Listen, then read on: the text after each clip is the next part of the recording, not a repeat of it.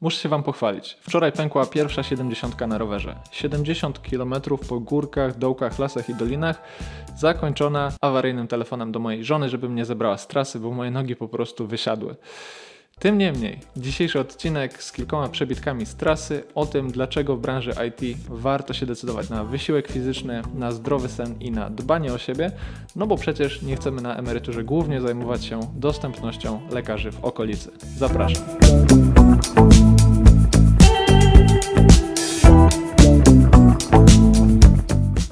Rozmawiając ze znajomymi często widzę, że zachwycają się oni pracą w branży IT. Wiadomo, wygoda, szczególnie w warunkach pracy zdalnej, wysokie zarobki i do tego stosunkowo mało zagrożeń. Nie jesteśmy górnikami, nie pracujemy na roli, nie prowadzimy samolotów. W zasadzie możemy się zwlec z łóżka, odpalić komputer, poprogramować, wyłączyć komputer, no i czekać na wypłatę. Pozornie tak faktycznie wygląda praca w branży IT, ale w rzeczywistości jest to wszystko troszkę bardziej skomplikowane, a w kontekście zdrowia przede wszystkim dotyczy siedzącego trybu pracy.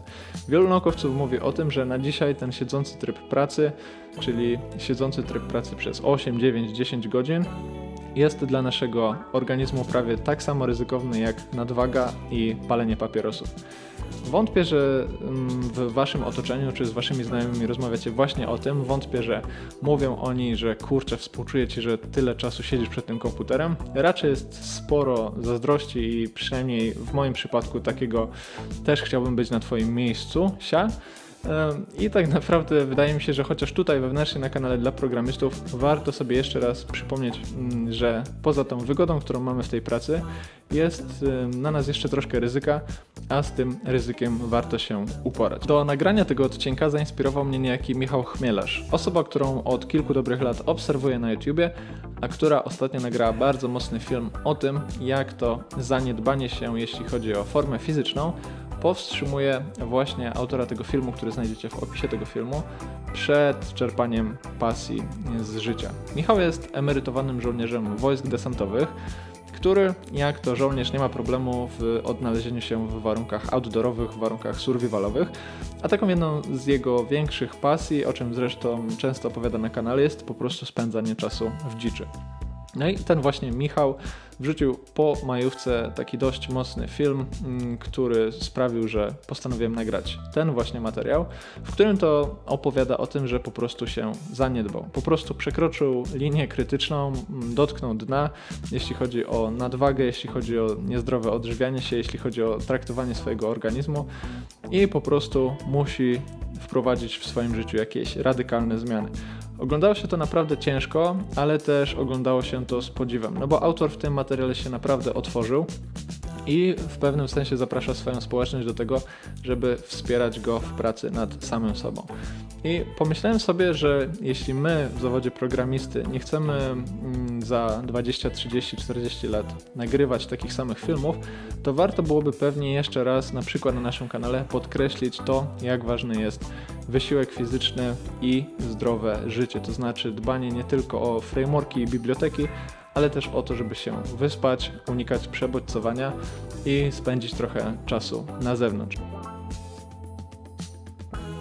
Pierwsza rzecz, o której chciałbym powiedzieć, to jest na pewno wysiłek fizyczny sam w sobie i po prostu wstawanie z krzesła. Jeśli przypomnicie sobie swoje własne lata w szkole podstawowej albo w gimnazjum czy w liceum, to na WF-ie można było często zauważyć takie dwie grupy ludzi. Albo sportowych świrów, osoby, którym nie sprawiało problemu na przykład bieganie na długie dystanse, jakieś ćwiczenia fizyczne itd., tak itd., tak albo osoby, które szukały zwolnień i gdzieś tam miały zawsze ból głowy, jak trzeba było troszkę wysiłku w dane ćwiczenie włożyć. Ja byłem gdzieś pomiędzy, to znaczy niektóre sporty zespołowe przychodziły mi stosunkowo łatwo, ale też na pewno te ćwiczenia cardio, te ćwiczenia związane z bieganiem były dla mnie dużym problemem. I to jest troszkę związane na przykład z jakimiś uwarunkowaniami genetycznymi, troszkę z jakimiś kwestiami związanymi, nie wiem, z układem kostnym. Bardzo szybko urosłem i nie wszystko, powiedzmy, odbyło się w dobrej kolejności.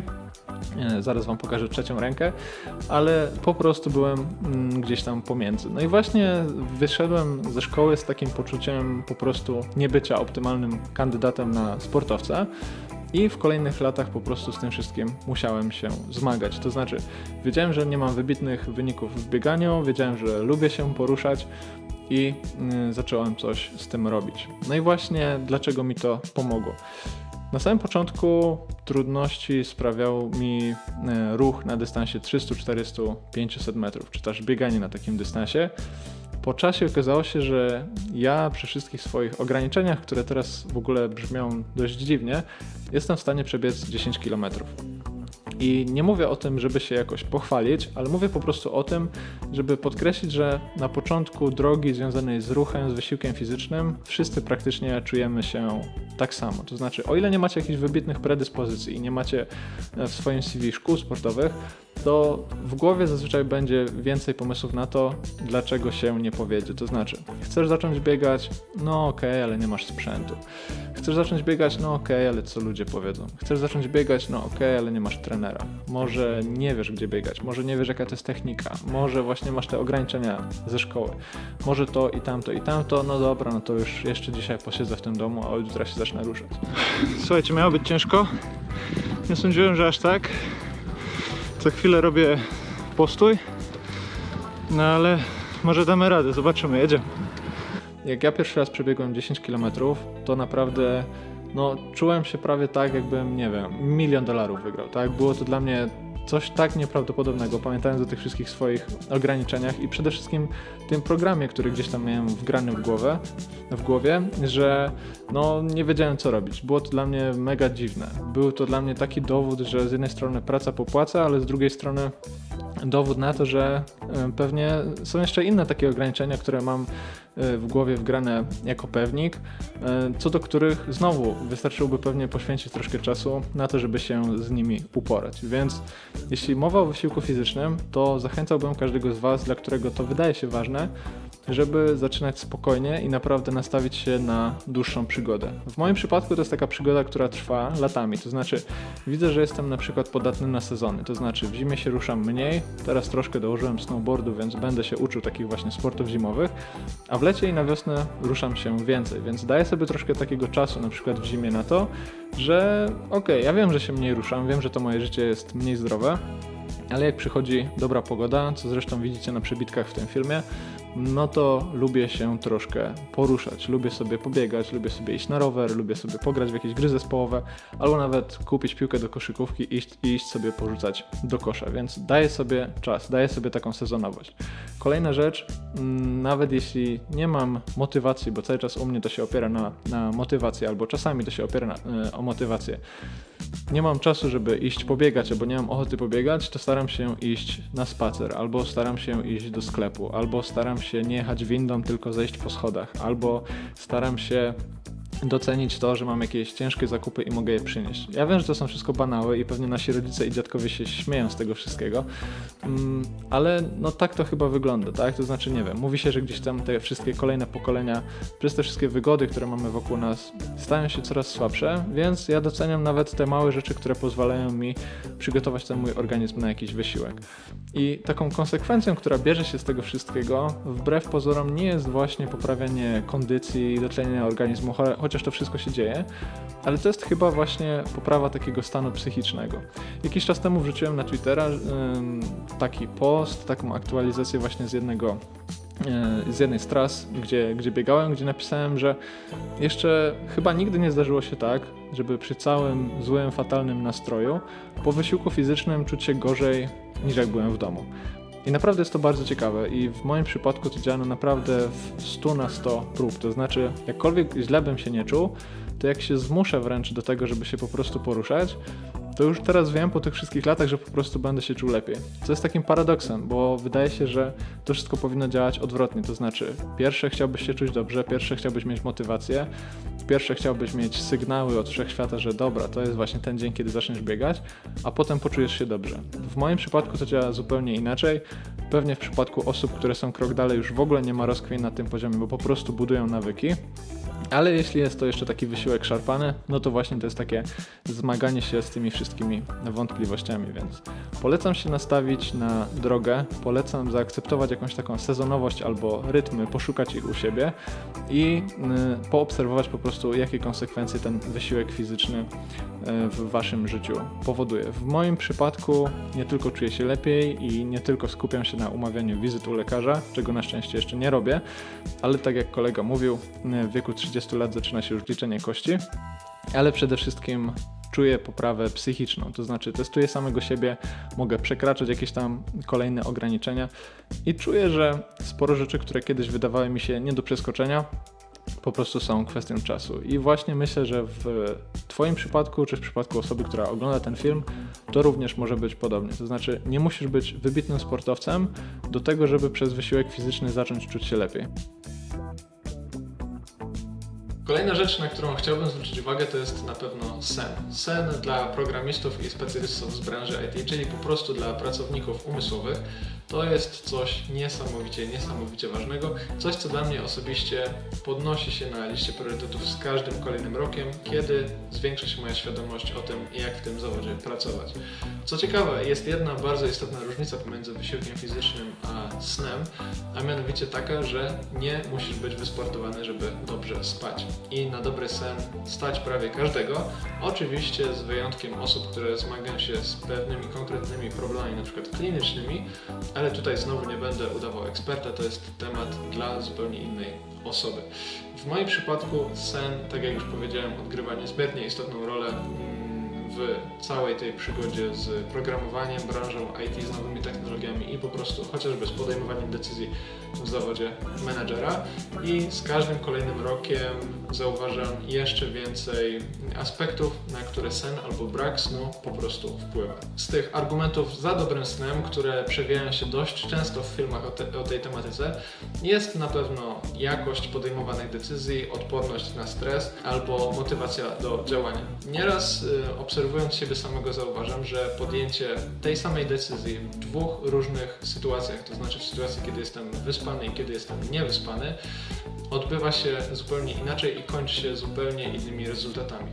Ba, nawet decydowanie się na jakieś wyzwania, na jakieś podnoszenie sobie poprzeczki, na wychodzenie z tej, przepraszam, strefy komfortu, może się kończyć zupełnie inaczej w zależności od tego, czy myślę o danej aktywności w dniu po dobrym śnie, czy w dniu, kiedy jestem niewyspany.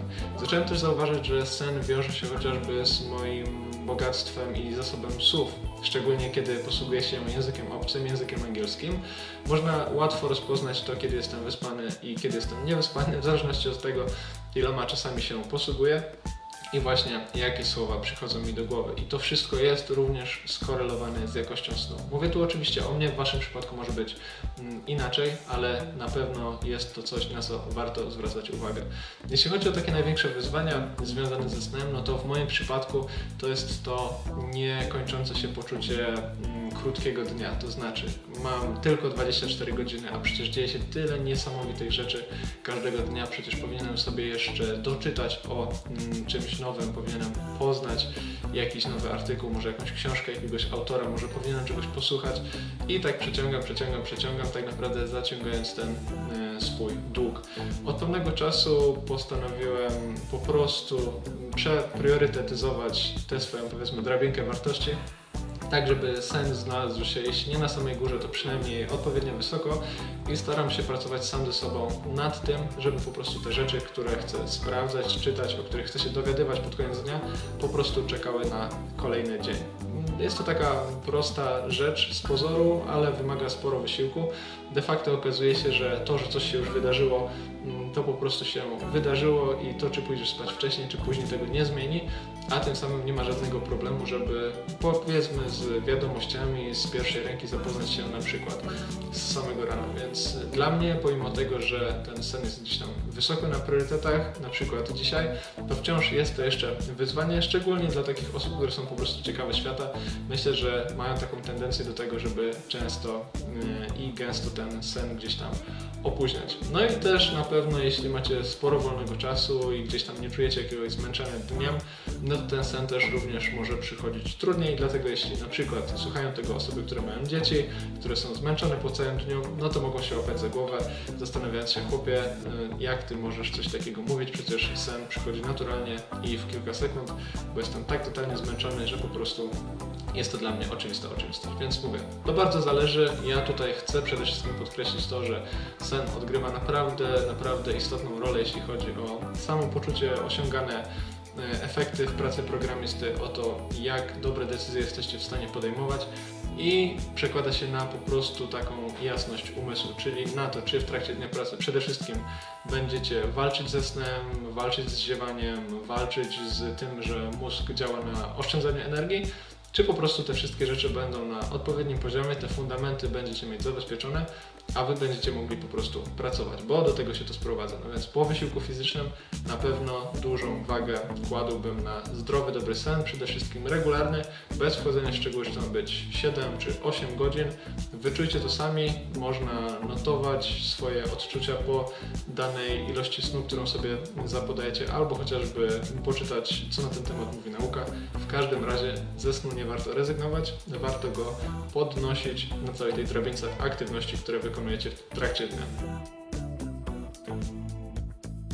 No i trzecia rzecz, która jest istotna, jeśli chodzi o zdrowe życie pracownika umysłowego, to jest na pewno unikanie przebodźcowania. Dobrze obrazuje ten problem dokument The Social Dilemma, który pewnie sporo z Was zna i oglądało na Netflixie, który opowiada w szczegółach o całej tej inżynierii, która jest ukryta za wieloma aplikacjami i produktami, z których korzystamy na co dzień. W dużym skrócie The Social Dilemma mówi o tym, że za każdym przyciskiem czy też interakcją w najpopularniejszych produktach takich jak Instagram, Facebook czy Pinterest albo Booking stoi zespół projektantów wrażeń e, użytkownika, którzy mają za zadanie wymyślić taką interakcję, która użytkownika na jak najdłuższy czas przyklei po prostu do danego rozwiązania. Czy jest to dobre? No, z perspektywy autorów danego rozwiązania pewnie jest to dobre, z perspektywy konsumentów już nie do końca. I szczególnie poczują to wszystkie te osoby, które cierpią na tak zwany na przykład brak kreatywności. To znaczy, jeśli czujesz, że jesteś przebodźcowany, jeśli jesteś podpięty do informacji, które atakują cię ze wszystkich stron, jeśli nie, ma, nie masz umiejętności filtrowania tych sygnałów, to jak tutaj można mówić o jakiejkolwiek kreatywności?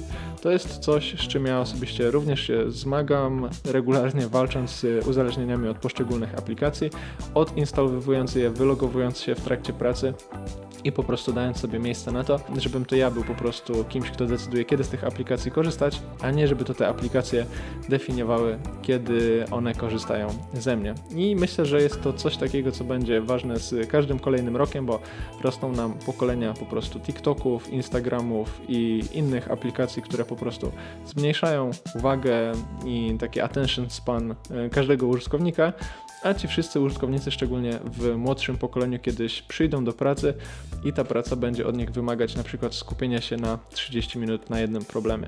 Więc po wysiłku fizycznym i po śnie na pewno przebodźcowanie to jest coś takiego, o co warto zadbać i oczywiście sprawić, żeby te bodźce, które otrzymujemy, utrzymać na odpowiednim poziomie, na przykład poprzez od, odinstalowywanie aplikacji, korzystanie z filtrów, korzystanie z powiadomień, czy tak jak na przykład w przypadku Marcina, nakładek na ekran, które po prostu sprawiają, że te aplikacje wyglądają gorzej, na przykład dwukolorowo, niż te wersje oryginalne. Oczywiście w całym tym ruchu związanym ze zdrowym życiem i pracą pracowników umysłowych znajdziemy jeszcze więcej obszarów, o których warto powiedzieć. Myślę, że Marcin mógłby nagrać taką drugą część tego odcinka i opowiedzieć o swoich przygodach, na przykład związanych z siłownią albo ze zdrowym odżywianiem, z dietami. Ale myślę, że na start to wystarczy. Zachęcam Was do tego, żeby po pierwsze unikać tych podziałów na osoby wysportowane i całą resztę i dawać sobie szansę, żeby po prostu każdego dnia albo każdego tygodnia o 1% poprawiać tą swoją kondycję fizyczną, żeby się po prostu ruszać, wstawać i unikać zasiedzenia. Zachęcam do tego, żeby dbać o sen, e, nie przeciągać go, nie układać go na miejscu 20 na waszej liście priorytetów. No i zachęcam też do tego, żeby unikać przebodźcowania i dawać sobie miejsce na myślenie kreatywne i na takie sygnały, które przyjdą do nas e, z naszego mózgu nawet podświadomie. Więc jeśli o to wszystko zadbacie, to myślę, że wasza praca zmieni się na lepsze i jeśli już to robicie, to oczywiście dajcie znać w komentarzach, jak to wygląda i też napiszcie, z czym się obecnie zmagacie, czego próbowaliście, co zadziałało, co nie zadziałało i myślę, że e, razem poprawimy ten swój e, stan mm, ducha i ciała programisty. Więc na dzisiaj to wszystko. Spodziewajcie się kolejnych odcinków w tym temacie i do zobaczenia już za tydzień. Cześć!